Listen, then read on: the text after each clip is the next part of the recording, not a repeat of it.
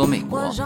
那么这一期呢，我们就继续上一期的内容，把如何拥有加州持枪证的后半部的这个内容，在这一期我们做一个具体的展开。就是关于这个持枪证考试的内容。基本上听完这一期的节目啊，大家可以直接去考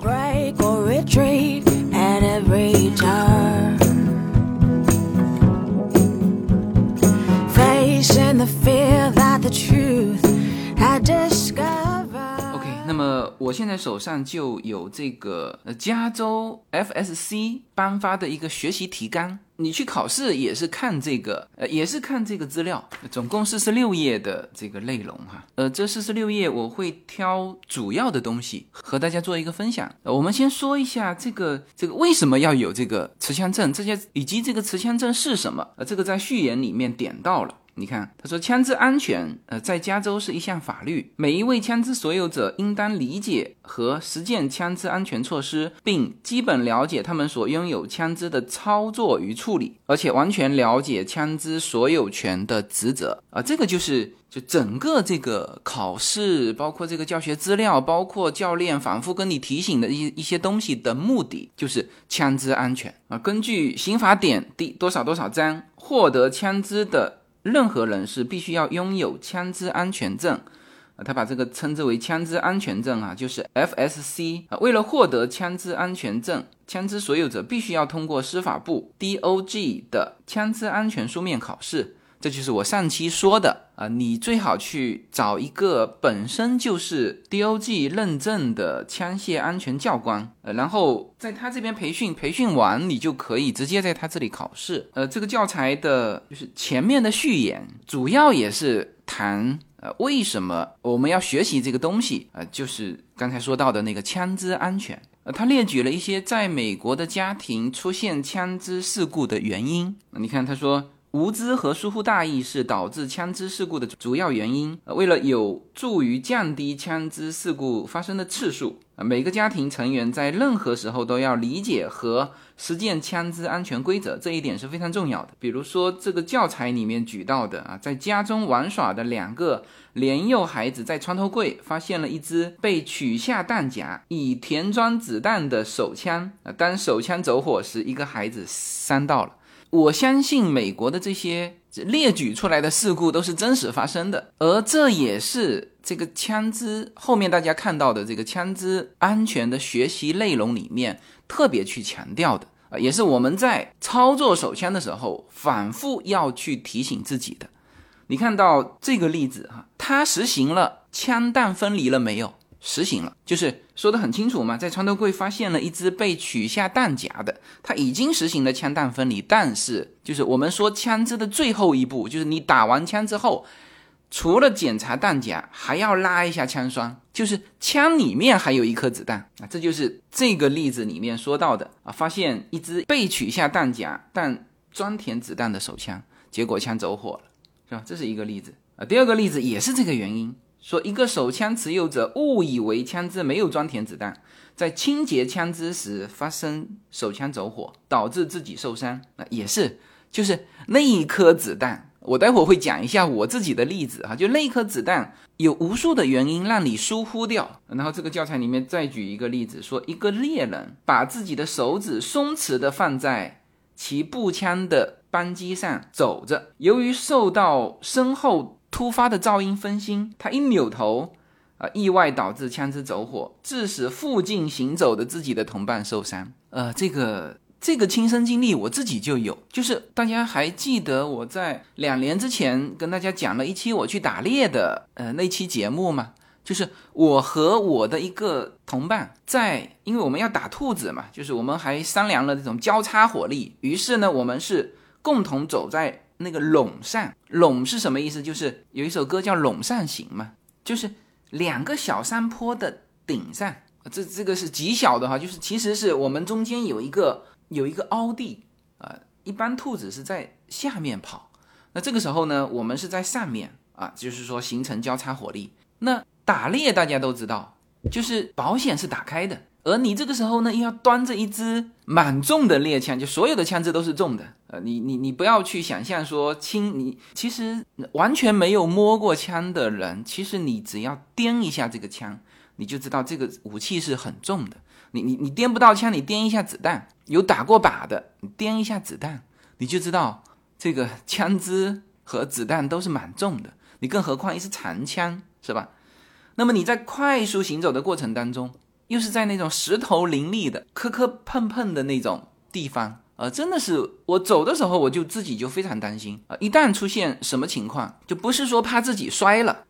是怕摔了走火了，所以就是这个时候你的手指一定要离开扳机，这个也是枪支安全原则里面非常重要的一点，待会儿会系统的会讲到哈，就是这个序言里面就举了这三个例子，这三个例子都是非常有代表性的，待会儿都会提到。甚至它这里面后面还有一个例子说，当你走到室外去关掉花园浇水用的软管时，你或许认为你可以暂时的把已经装填子弹的枪支放在厨房的桌子上，这些都是叫做无知和疏忽大意导致枪支事故的发生哈。这个我们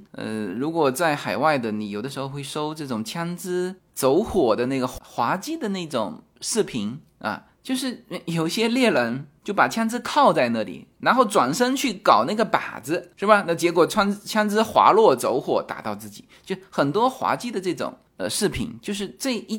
切都是告诉你枪支是极为危险，就是那句话叫敬畏枪支的危险。好，我们开始第一章，这也是最重要的一章，就是六项基本的枪支安全规则。第一，就是对待所有的枪支就好像它已经装填子弹一样。这句话重点在于所有的枪支，不管它是有装上子弹，还是你确定它没有装上子弹，就是你确定了它没有装上子弹，但是你对待它们还要像它们已经装上子弹一样。好，这是一。这是枪支的第一个基本安全规则啊。第二，让枪支指向尽可能最安全的方向。这个回头考试会考的，就是到底枪支应该指向哪里啊？有人说指向天空也不对，因为你打上去的子弹会掉下来。这里面的重点啊，有人解释过什么叫做安全方向。在教材里面说安全方向是这三点哈。第一，是枪支意外走火不会引起人员伤亡或者财产损坏的地方。第二，只能把枪支指向你要射击的目标。第三，绝不能把枪支指向你自己或者其他人。这个其实就加深理解的就是第一条，就是枪支意外走火也不会造成人员伤亡或者财产损失的地方。就是我记得我第一次使用枪支的时候，我的朋友就告诉过我，所有用过枪的人是绝不能允许自己看到那个黑洞洞的枪口的。他说你但凡用过枪的人，你看到那个枪口的时候，不管你有子弹没子弹什么情况，你的心都会在战斗，明白吗？所以第二条原则就是无论什么情况下，你要把枪支指向的方向是，就是在这个方向上完全没有你担心会被摧毁的人或者是物体。第三个基本原则就是直到你准备射击之前，你的手指不要去碰扳机。这一点因为没有玩过枪的人他始终没有这个概念，然后大家又看各种那个电视剧，所有的演员就是他拿着枪在那边晃来晃去的时候，他的手也在扳机上，这是一个基本常识的错误。就是我们反复被培训说，就是只有在你最后射击的时候，你才能够把你的手指放在扳机上。那我们有的时候如果是习惯了那个握枪的姿势，你会非常不习惯你把你的食指伸直，但是你真正玩枪的人你都会习惯这个，就哪怕是一把空枪，你拿它的时候食指也是伸直的，绝对不能放在，就不管你什么情况，说这个枪里面没有子弹了，说这个保险已经上了，那只有你射击的时候。你看哈，这个教材里面也是就书面是这样说的啊。尽管你把手指放在扳机上会感觉很舒服，但这是不安全的。如果你把手指放在扳机上四处活动的时候，在这一期间你绊倒或者跌倒，你就可能不经意扣动扳机，突然的高声噪音或者动作导致枪支意外走火啊，这是因为人们在受惊的时候自然出现的收缩肌肉的倾向啊，这是第三个基本原则。第四个基本原则就是了解你的目标、其周围的事物以及更远处的情况啊，这个考试经常考啊，教材是这样写的哈，就是在射击之前要检查你的目标前面和后面的区域是安全的啊，就不是看你自己射击的位置，而是看你的目标的那个靶的前面跟后面是安全的。要了解如果弹头射偏或者完全穿过目标，其可能会伤到人或者物体。要识别目标，以确保这就是你想要射击的目标。如果你有疑问就不要射击，绝不能像仅仅是一个动作、颜色、声音或者不可识别的形状目标射击。就是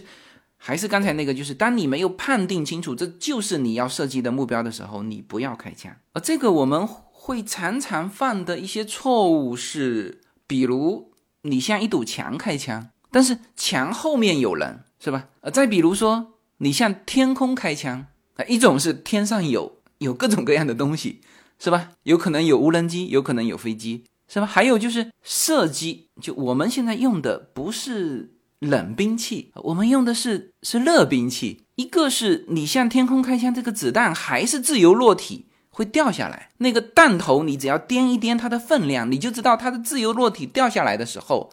也是有杀伤力的。还有你如果是倾斜的45度角出去，那本身就具备杀伤力，所以这个也是我们常常会造成的疏忽，以及我们常常看到的一些其实是枪支使用不规范的一些操作，比如说鸣枪示警，当然在战争期间鸣枪示警这个没有话讲哈，因为本身就是战争期间。但是在普通的闹市区，我们看到有一些电视剧有的时候就是这么演的，在闹市区向天空开枪鸣枪示警，这本身弹头就会落下来打到其他人。所以美国警察被培训是不可以鸣枪示警的，就当你掏出手枪的时候必须射击，当然你还没有到那种紧急时候你是不可以拔枪的，但是一旦拔出枪来，你不可以鸣枪报警。第一是没有必要，你可以前面用口头警告，或者你拔出枪来让他看到，这可以，但是你不要向天打。还有正常就是基本上是连开两枪，确保目标被击中，这个我曾经在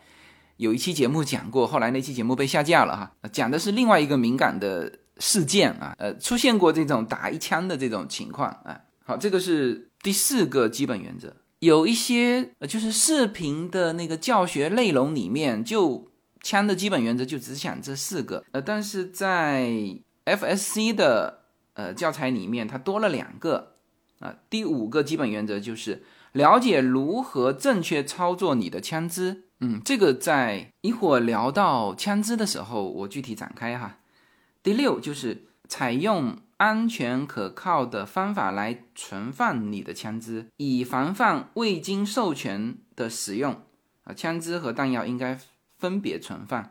这个其实也是后面专门一章的内容，所以在这里也不展开。 OK， 那么这个就是枪支六项枪支安全规则。简而言之就是第一，对待所有的枪支就像它已经装上子弹一样。第二，这个枪口永远要对准安全的地方。三，直到你射击之前你的手才能放上扳机。第四，了解你的目标以及周围。第五，要正确使用你的枪支。第六，要正确存放你的枪支。这个是教材的第一章内容，其实我也是认为是最重要的，也是所有的你第一次去碰枪无论是你的朋友还是你的教官是反复跟你交代的，也其实考试的一半内容就来自这里。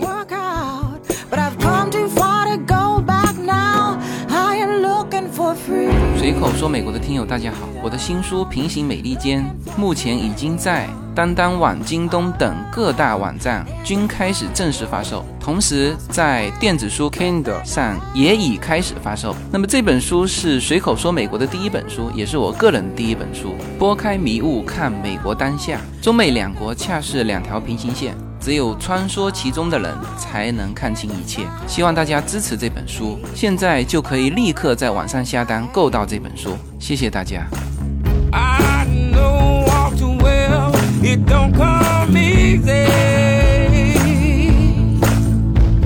The chains of the world, they seem to move in time. 那么第二章呢，他专门写了枪支与儿童。其实前面写了很多，就枪支所有者的责任啊，写了很多。但是这里面就总结一句话，就是对待儿童和枪支怎么小心也不为过啊。我们如果现实一点，落到这个考题上，就是一旦你遇到考试题目有儿童的时候，你就选择最最苛刻的那一条，你就答对了啊。这就是。就怎么小心也不为过。就除了对待考试哈，你真实的使用枪支以及放在家里的时候，也是这根弦一定要在哈。然后这里面我觉得稍微可以再点到的一个，就是给儿童灌输安全和责任的意识。你看，我们前一段时间领两个孩子去打靶啊，其实就是给他灌输这个，你首先得让他知道枪支的危险。然后才这个时候给他灌输安全的知识，他会听得非常牢啊。那么按照教材里面的，就是成年人应当知道，当家长或者任何其他成年人不在场的时候，孩子可能会发现枪支。你看哈，他这里面写的就这可能发生在孩子自己的家中、邻居、朋友或者亲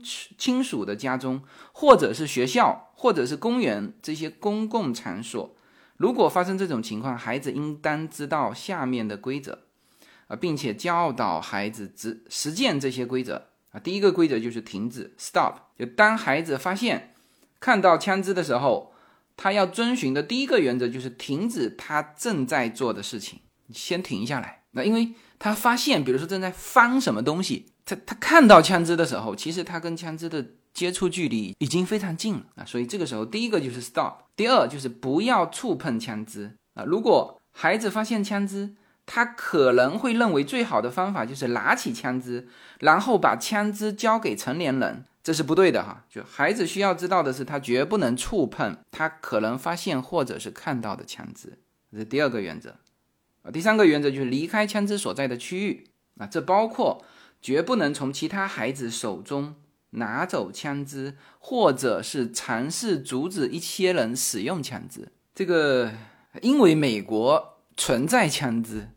因为美国的枪支特别是长枪啊，有些在家庭里面就属于叫做生产工具啊，所以就会发生各种各样的事情。比如说你会发现同样和你甚至比你还小的孩子手上拿着枪，这个时候这个原则就是告诉你，如果你想过去把他手上的枪拿下来，或者是你认为的那个更安全的措施，都是不对的。这个时候你要迅速离开，然后要把他看到枪支的情况告诉成年人。这还包括其他孩子玩枪或者是开枪射击的时间，就是所有的细节都要告诉成年人。就这个三点就是要告诉孩子什么的，就是如果孩子发现枪支，第一就是停止，就放下手上所有的事情。第二，不要触碰。第三，离开。这里面其实还有一个，就第四是告诉家长啊，这个就是第二章的内容里面，我觉得要拿出来说的。好，那么第三章是枪支的操作和安全处理。这里面是它很细哈，就包括左轮手枪怎么操作，其实就是打枪啦。左轮手枪的各个部件的名称。比如说有枪管、转轮、击锤、转轮阀、退壳杆、扳机护圈、握把，就这些啊，以及这个半自动步枪，以及各种长枪。它这个有半动式长枪、杠杆式枪击长枪、中折式长枪、手动枪击长枪、带有可拆卸弹夹的半自动步枪、半自动长枪。带有固定弹夹的半自动长枪啊，以及弹药啊，子弹的每一个部件叫什么？比如说从前到后哈，叫弹头、弹壳、底火啊，什么推进器啊，什么，就是这是一个还讲到枪击发的物理原理啊，不能射击哪一些弹药啊，这是讲得非常细哈。这个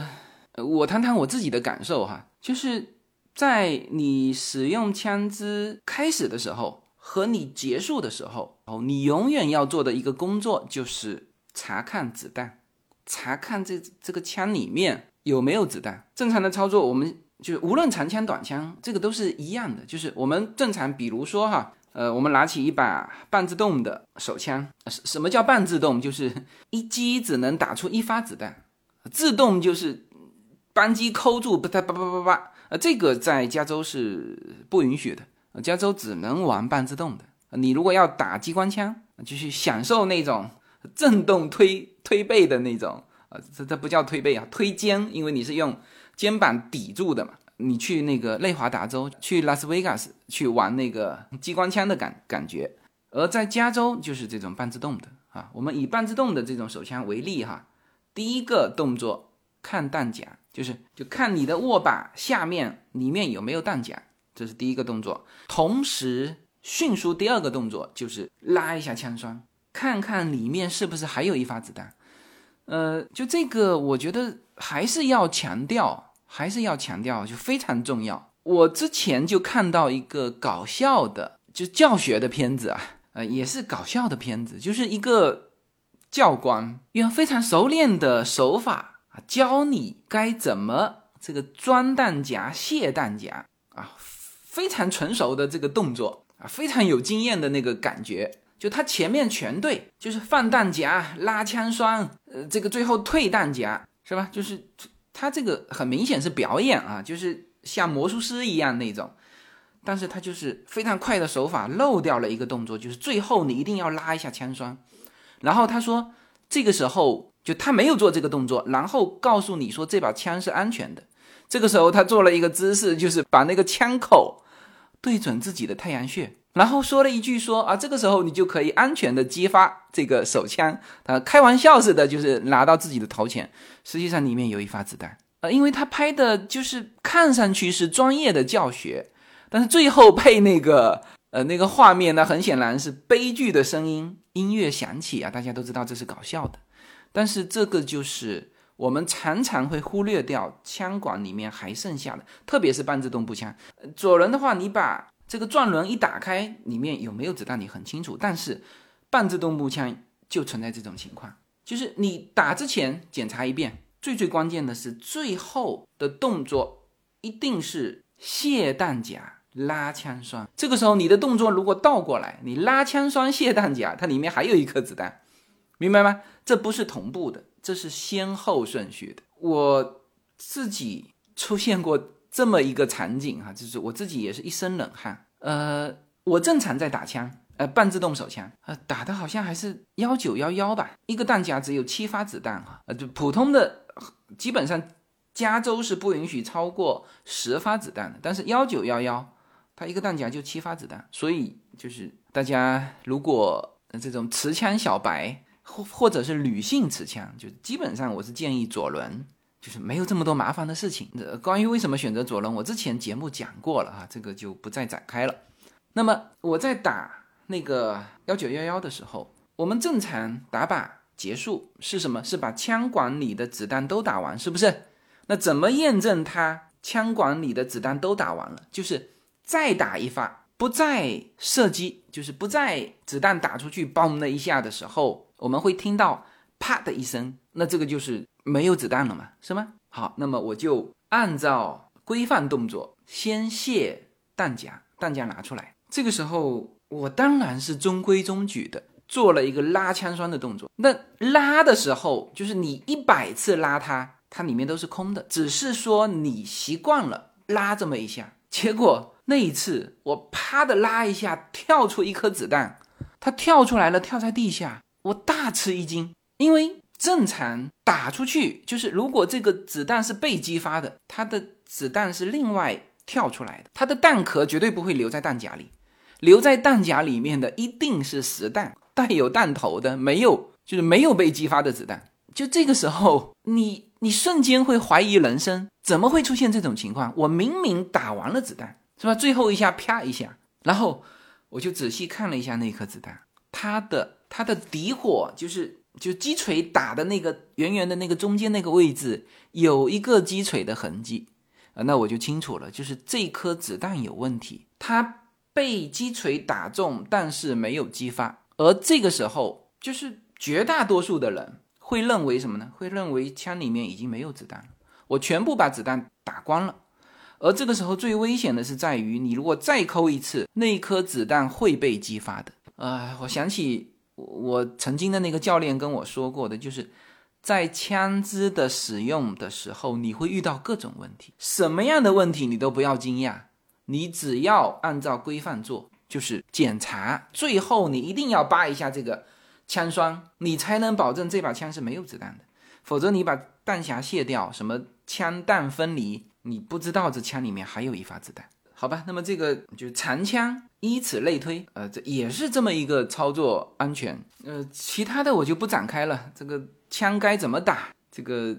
考试没考啊，因为考的是枪支安全使用，考的不是你这个变成枪神哈。所以怎么打枪，你怎么弹无虚发，跟这个考试没有关系。所以你看哈，这个教材里面就有写到故障，说任何机器都会出现故障，枪支也不例外。如果你的枪支出现故障，总是要记住基本的安全规则，就是刚才说的那6点哈，其实最主要是前面4点，并且要做到以下操作。第一，停止射击，就是你不管什么故障，你就感觉有问题你就停下来，而不是说像我刚才说的是没有子弹了它自然停下来，它你有各种问题。首先都是停止射击，然后呢让枪支指向安全的方向，然后等待10秒。你像我刚才打的那一颗没有被激发的子弹，我拿到手上看到它后面击锤打中的那个痕迹的时候，我拿在手上都会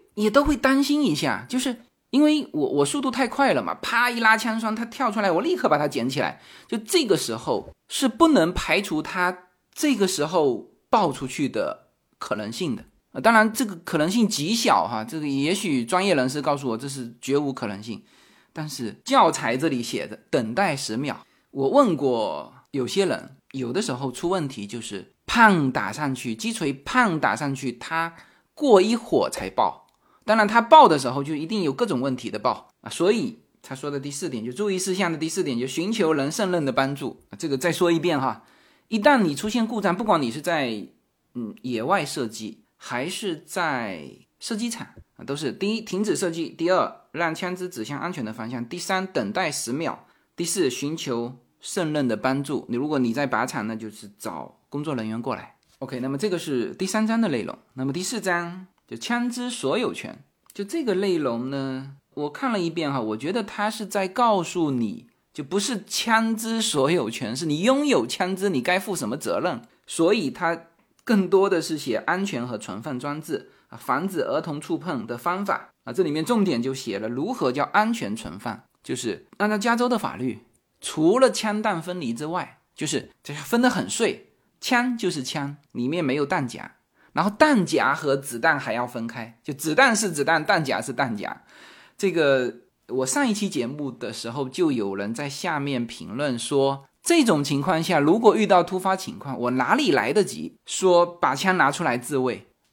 从安全的角度上来说，我觉得我也不认为说加州的法律太严苛哈，这个我倒是认同这个观点，就是对待枪支安全问题你再怎么样都不为过啊。所以你在家里放的时候，就是这个弹夹放一个地方，子弹放一个地方，枪放一个地方还不够，这个枪要用枪锁把它锁起来。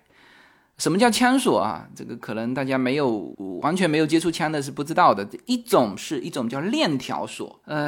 我们都有那个自行车的，就是加一把锁的那个软锁链条啊，对，就是那个样子。它呢，就是你不是空出弹夹了吗？它从枪的中间的那个位置，我说的是半自动手枪哈，从那个位置伸进去，伸到就是枪托，就是装弹夹的位置，然后把它锁起来，就是。这个时候你要不打开这个锁，你弹夹都放不进去。这个时候就是在法律上也是安全的，就你当你把它用这种方式锁起来的时候，你的枪是安全的。这个时候你就可以运输所以我们在后面的考试里面会考到，以及有一些细节上，就是当你这个枪是安全的时候，你可以运输。什么是安全的时候？就当你把它锁起来的时候，你放在家里的时候也是，就要么是这种锁，还有一种就是扳机锁，就是你扣起来的时候，你的手根本碰不到扳机。那当然还有一种就是这样锁完，你还要把它放到保险柜，就让儿童摸不到的地方。这个就是告诉大家对待枪支怎么小心都不为过的具体操作。你看教材这里面还写了很多不要放在什么地方，这就是他写不要放在什么地方，就是你常常会这样放。他说不要把你的枪支存放在可以被看见的地方，不要把你的枪支存放在床头柜啊、你的床垫或者枕头下面，或者是壁橱的架子上。不要把你的枪支和你的贵重物品啊，比如说珠宝、照相机放在一起存放啊，除非枪支被锁在一个安全的柜子中啊，确保你存放的枪支和弹药的地点不容易被孩子接触到。考虑把不是用于自卫的枪支以安全和可靠的方式存在远离家的地方啊，这个就是美国的居家环境跟中国不一样。因为中国基本上中国还有一个杂物间。对了，这个就类似了啊，因为美国的房子它常常也会有一个叫做盖一个小房子叫柴火间啊，这个时候就是叫所谓的远离家的地方。枪支所有权里面还有一个内容啊，也是会考的哈，当然也是大家需要知道的，就叫什么叫做非法代购。非法代购是指为被法律禁止拥有枪支的一些人啊，购买枪支啊，或者为不希望他的名字和交易联系在一起的一些人购买枪支啊。其实大白话就是他没有 FSC 证书，你卖给他或者你替他买，这时候你的名字出现，枪支实际上是他用啊，以及说他有这个证，但是他不愿意自己的名字去买，就是用你的名字，这就叫非法代购。你看哈，没有加州枪支经销商执照的人士把枪支转让给另外一个没有执照的人士，这样的转让不是通过一个具有执照的枪支经销商进行的，这是违反加州法律的。这样的转让可能会被当作重罪来惩处。你看他还举了很多违反这个联邦法律的啊，比如提供错误和虚假的姓名，提供错误虚假的陈述，最终获得枪支；明知某人是被联邦法律禁止拥有枪支的，仍把枪支转让给对方。那么这种转让，我们刚才说的重罪是怎么惩处呢？就是会被判25万的罚款和联邦监狱10年的刑期。这个也是值得大家注意的哈。就是你的枪支，除了你的枪支不能随便借给别人，你的持枪证也不能随便借给别人啊，以此类推。大家想想还有什么？没有什么能够阻挡，没有什么可以阻挡对自由的向往。大家好，这张专辑的播出时间是每周一周五的下午，每周2期，不见不散。现在大家除了收听我的音频节目之外，还可以加入我的微信公众号，公众号的名字是无限空间，这是一个跨越中美的自由连接的社群。大家可以通过这个公众号找到您所在的城市或者是您喜欢的微信群，加入随口说美国的社群。同时也在这个公众号里面已经建成了随口说美国的 IP 矩阵，名字叫做星辰大海。在这里面呢，大家可以听到更多的跨境主播为您分享的更多的跨境内容。当然您如果希望随时能够追踪到随口说美国的各类信息，您还可以登录新浪微博、今日头条、抖音去搜寻随口说美国。移动互联网的神奇之处呢，就是可以把同类的人拉得很近，让我们勇敢开始，活成喜欢的那个自己。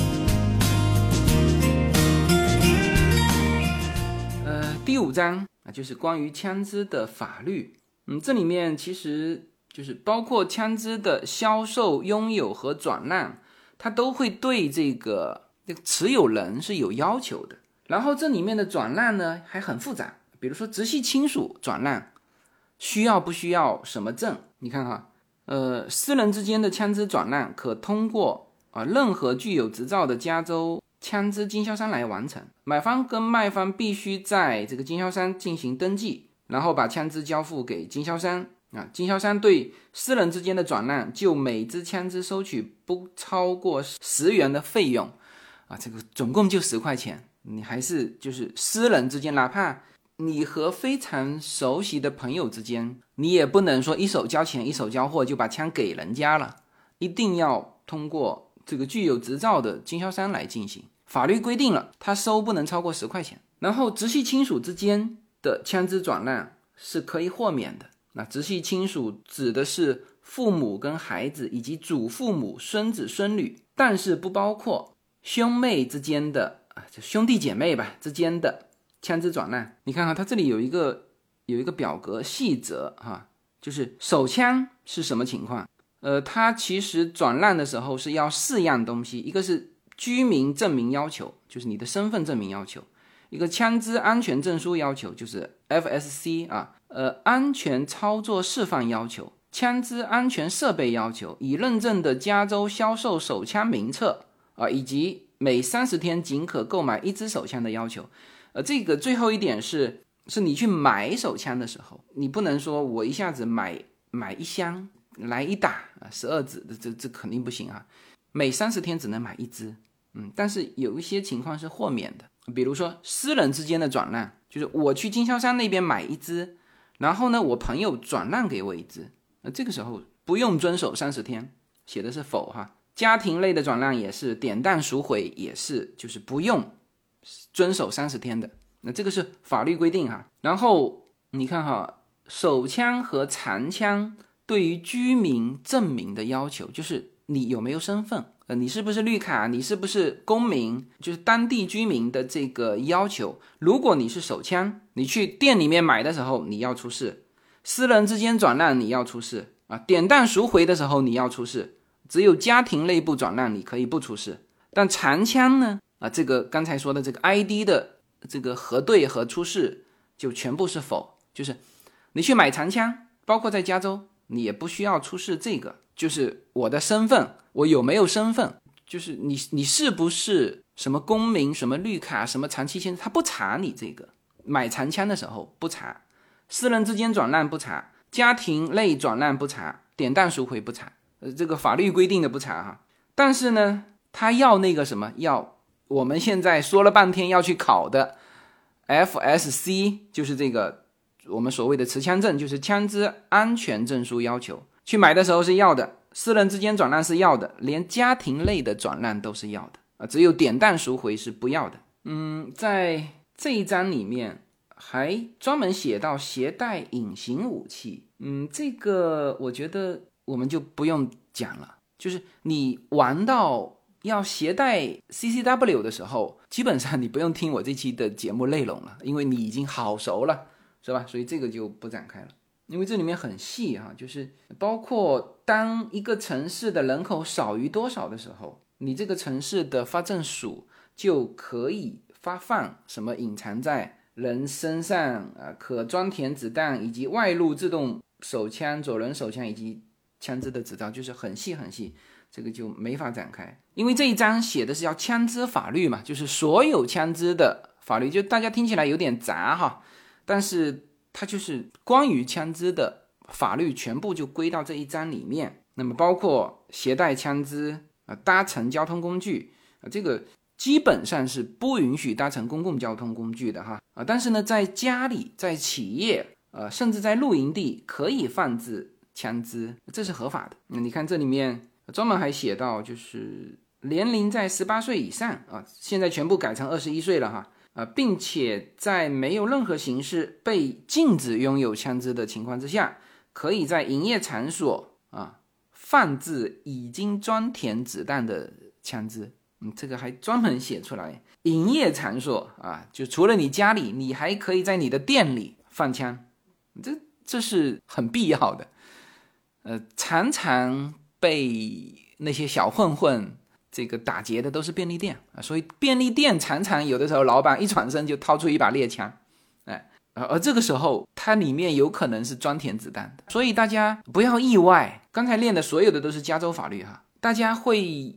受刚才的说放在家里你弹夹要怎么放啊，然后枪又要锁上，这个是对你的建议，在家里这是告诉你如何存放比较安全啊，不是说规定你必须那样放，那必须这样放，我进来危险分子或者是我们家被袭击了，我总要把这些东西拿起来吧，我总要装成一部枪，我出去反击吧，是不是？是吧？这就是他说到的，你是可以在你的家里或者营业场所是放置已经装填子弹的枪支，那这是合法的啊。然后还有一个，在自卫的时候使用致命武力，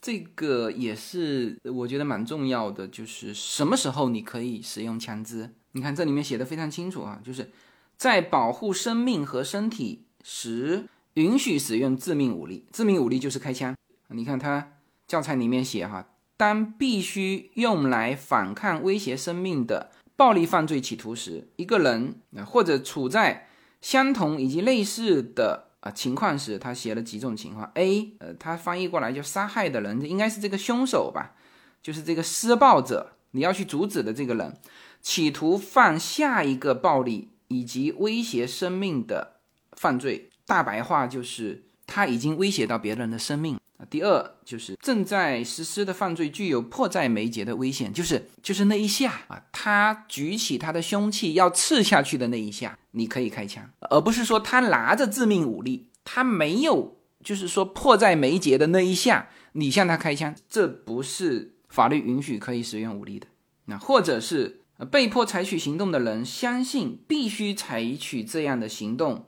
才能够从死亡或者一项暴力威胁生命的犯罪中拯救他自己或者其他人。那他里面举了比如说谋杀、故意伤害、强奸以及抢劫是暴力威胁生命犯罪的例子，抢劫也是哈，抢劫你可以开枪，就当然你拿出枪换一换他跑了你就不能在背后开枪，但是他要是抢劫是有可能下一步威胁你生命的。当然这里面有一些是很细的哈，就这里面他很详细的写了在自卫的时候使用致命武力的限制。你看哈，当进攻者没有产生进一步的威胁时自卫权终止，当一个人攻击其他人时这个人最初没有自卫权，但是如果他试图停止进一步搏斗而且明确把他希望和平的想法通知对方但对方继续搏斗，这个时候他就重获自卫权这个就是从法律精神上去理解就好了，就是总体来说就是你感觉你不射击你或者他人的生命就会遇到危险，这个时候你是正当防卫，你可以射击。我这里想起挺早之前大概2-3年前吧，我还在我的微博上发了这么一个视频哈，这结果引发了蛮多的讨论。本身那个案子在美国也有些争议，就是在一个停车场一个残疾人的老头遇到了一个年轻的壮汉，因为抢车位嘛，好像抢的还是残疾人车位，就是那一对年轻的这个情侣是跟那个残疾人老头抢那个残疾人车位，还是发生口角，结果呢那个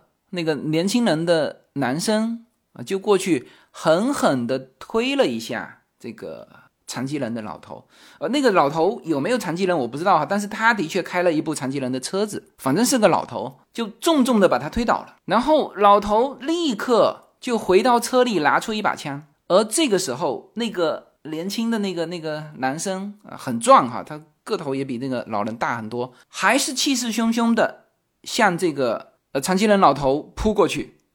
也就是走过去吧，老人家开枪了。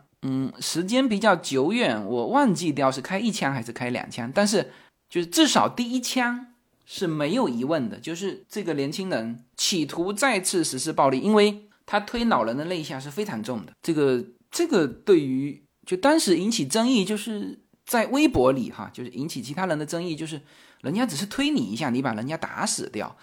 但这个不能这么解释哈，就是说后来这个案子在当地法院也判了，判老人家是自卫，不负任何法律责任。那个年轻人后来被打死了，那么其中有一个非常关键的就是这个年轻人重重的推了老人这一下，有可能造成这个老人生命的受到的威胁，因为他是壮汉，老人是残疾老人，而且他已经实施了一个这个暴力了，重重的推倒在地上，那有的摔得不好的就直接死了，是吧？那这个时候法庭就认定说这个时候老人的生命是受到威胁了。然后你再上来，就老人拿了枪了，你年轻人又要扑上来的时候，这个时候因为他的距离非常近，老人开枪了，这是没有任何问题的，因为这时候枪是在我手上，但是一旦近距离就 100% 枪会被你抢走，所以往往我们常常说拿出枪的时候就是要开枪的时候，否则你就不要拿出来秀，是吧？所以这个时候那至少第一枪老人是一点问题都没有，后来第二枪是他还是正面，但是呢他中完是往回跑，就往回退的时候还是什么，这里面是有争议的，这当地都有争议，但是最后法院是判这个老人无罪。那么这个视频我当时发上我的微博就引起很多人的争议，就是我个人感觉这种事情没有什么好争议的，我们要把它当成一个例子来学习。就是首先这个事情不是发生在中国，是发生在美国，当地有当地的法律，而且美国不同的州对于这种案件，比如说在加州有可能就判有罪，是吧？你防卫过当、过失杀人都有可能，但是他在德州那就有可能是无罪，是吧？在美国不同的州判例都是不同的。那对于我们来说，看到这种事情，看到这种判例，要从中学习到东西，而你又不是法官，你不用去判，而且你所有的知识结构都是从中国的角度去出发，你明确过他所在的州的法律吗？你没有明确，你何必去指责啊，去攻击这个法庭的判例不对呢？所以这是我常常说一些案例，其实就是说我们在这个地方那就要学习这个地方的东西啊，或者说这个东西不错，是不是可以我们拿来学习，是吧？你把时间精力花在这个事情对错上，人家当地有当地的法律。OK， 那么在加州就是它的这个枪支法律里面就非常非常多的内容啊，包括比如说这个机动车里面开枪射击，就是我们都知道城堡法哈，城堡法这个城堡既可以包括是你的家、你的营业场所，刚才说了，营业场所可以放装填子弹的枪支啊，还有一个就是在你的车里，车是你的私人物品，就算这个车开在公共的地方，但是在车里面是你的城堡法适用的范围。而这个呢，它这里面特别做出解释，你不能往外射击，你是说哎，我在车里面开的枪，那这不行。就当你的危险啊，或者是对你要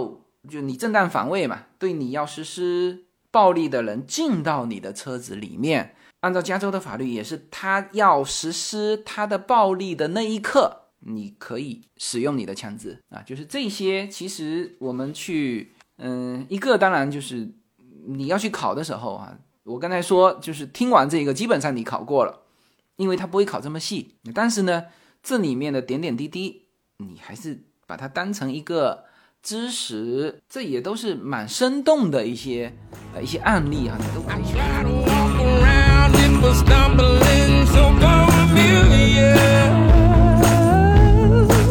随口说美国的听友们大家好，随口说美国社群的第一个国际品牌商品 Yona N Lin 品牌的加州初榨牛油果油继美国市场热销之后，目前已经登陆中国市场，大家现在就可以在节目的下方找到我们社群自己的跨境电商平台的二维码链接，点击购买全新的加州初榨牛油果油单品礼盒装。自由军把美国最优质的农产品直接连接到中国的餐桌，在自由军的无限空间公众号中，大家也能很方便的找到我们的中美跨境商城 Better Life 跨境电商平台，欢迎大家点击实现跨境购买。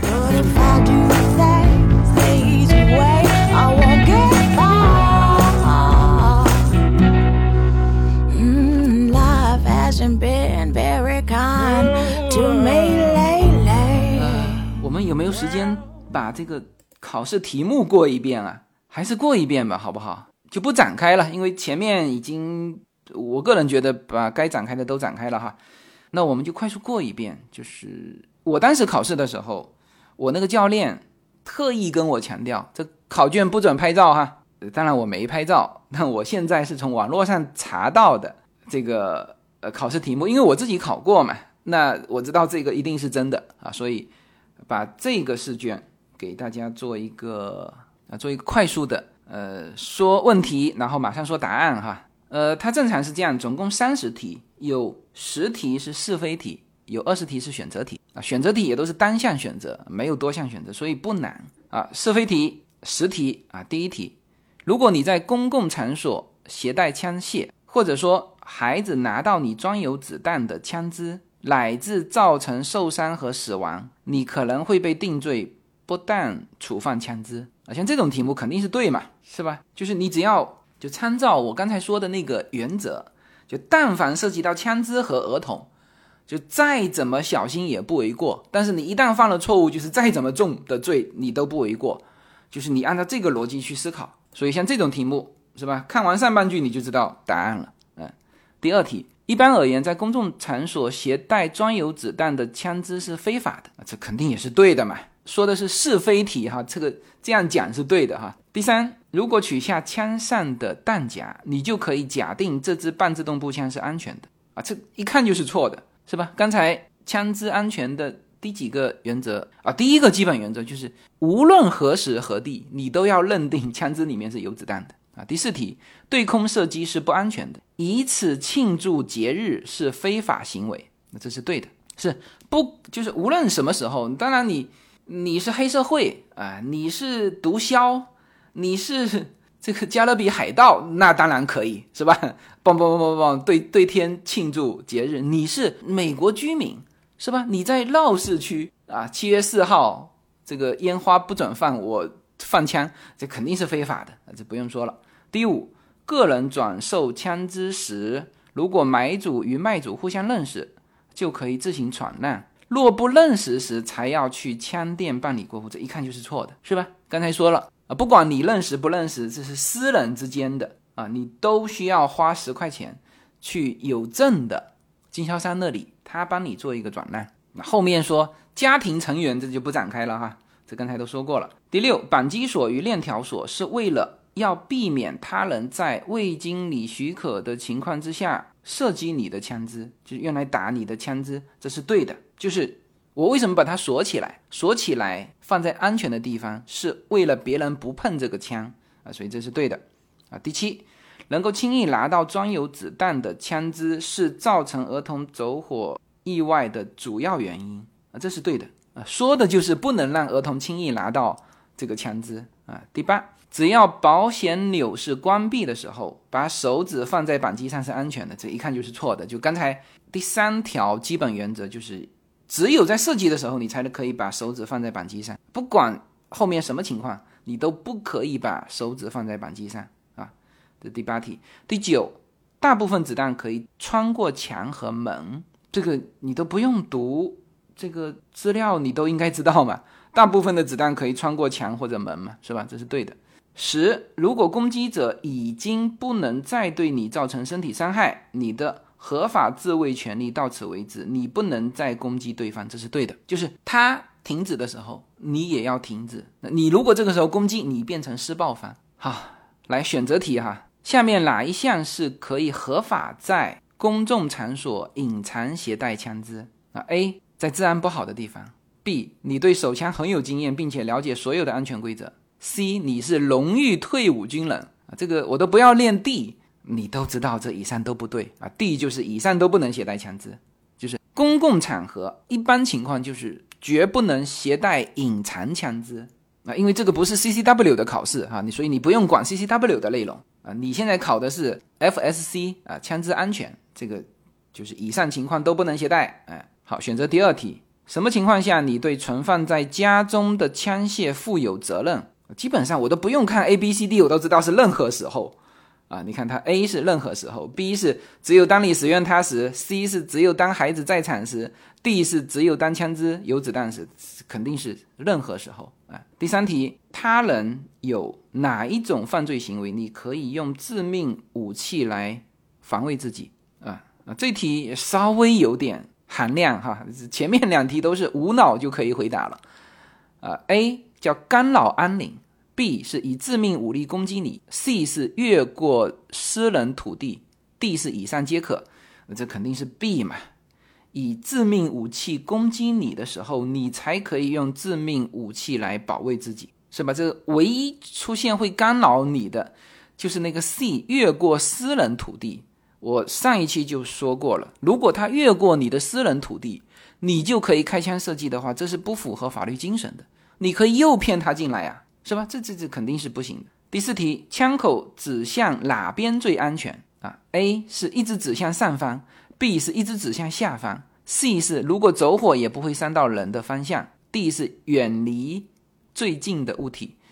这个 A、B 肯定大家都不会答了，是吧？唯一会对你造成一些干扰的是 D， 叫远离最近的物体。枪的距离是很远的，所以我们常常说的是方向，在这个方向上再远的东西你都要判断可能会造成伤害啊，所以正确答案应该是 C， 就是如果走火也不会伤到人的方向。第五题，弹药口径标识在哪里可以找到？ A 是自动步枪的滑套上，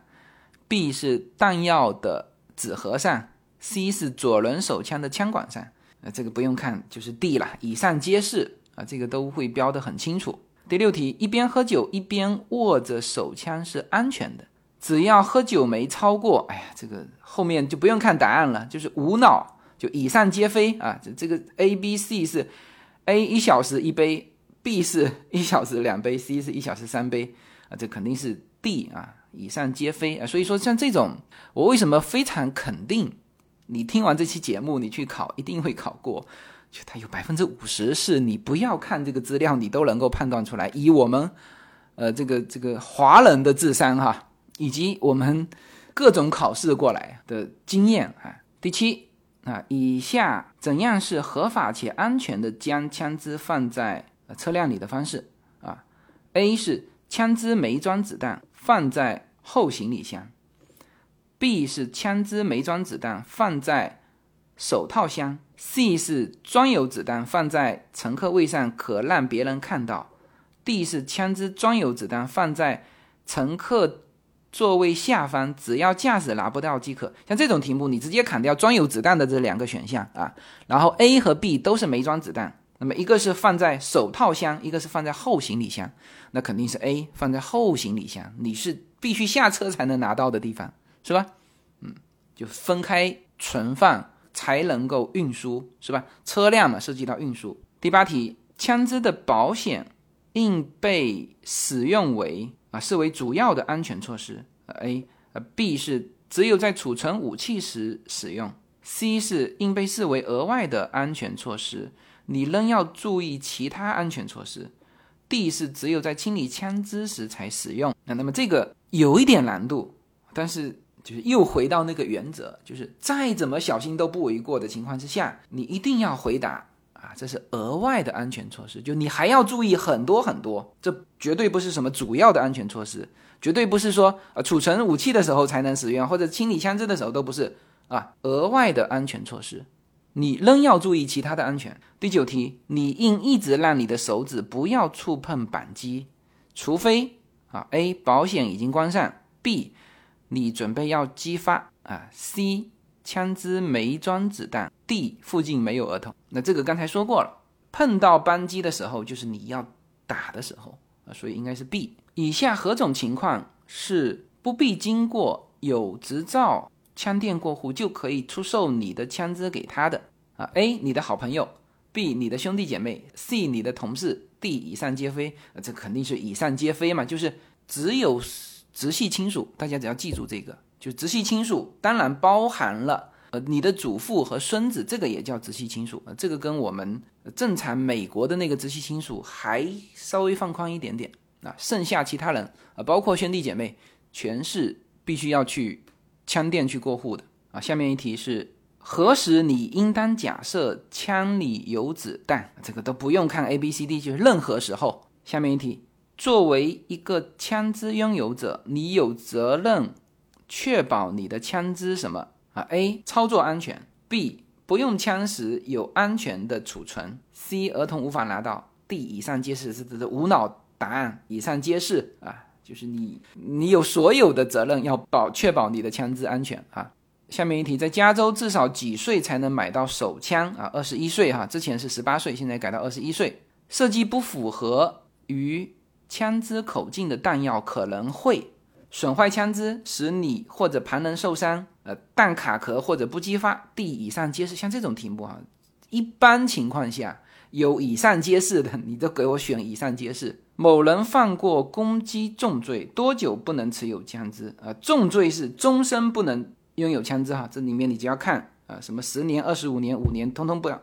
通通略过，直接看有没有写永久不能就是永久不能。下面一题，当你持握枪支时最基本的安全法则是了解枪管的长度、弹头的速度、目标与目标周围的环境D 是以上皆非这题例外刚刚说完这题是握着枪的时候你要注意目标和目标周围的环境，这刚才是基本法则的第4点。设计下列哪一项是不安全的这题我考试的时候也遇到了，而且我回答错误了，所以我印象特别深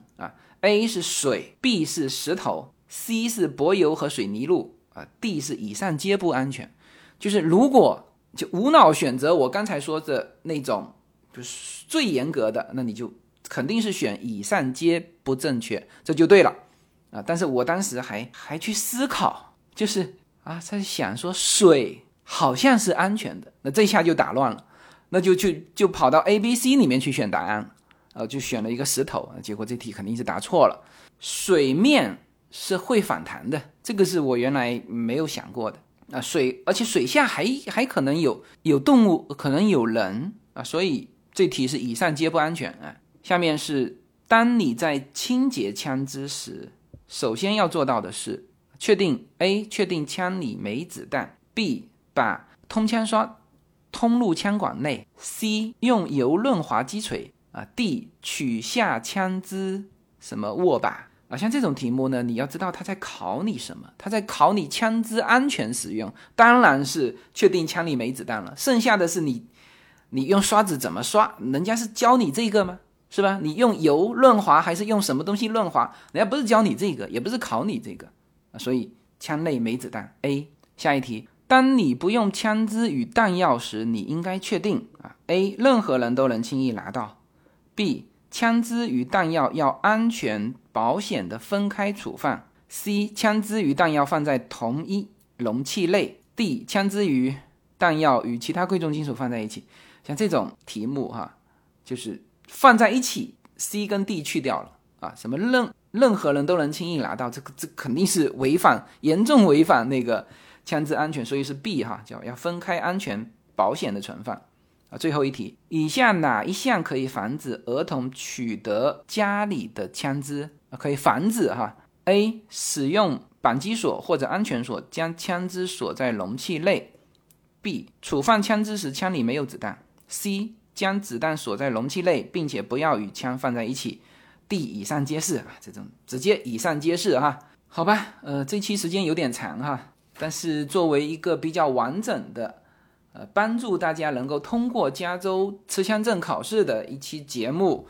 我希望即使你没准备考这个枪证你也当成一个知识来了解，然后你现在没有考这个枪证你把它备用在那边等你准备考枪证的时候你把它拿出来再听一遍基本上直接就可以去考了。好，那么作为加州持枪证的内容分为2期，我们就完整的把它说完了，那么希望对大家有所帮助。好，那么这一期的节目就到这里，谢谢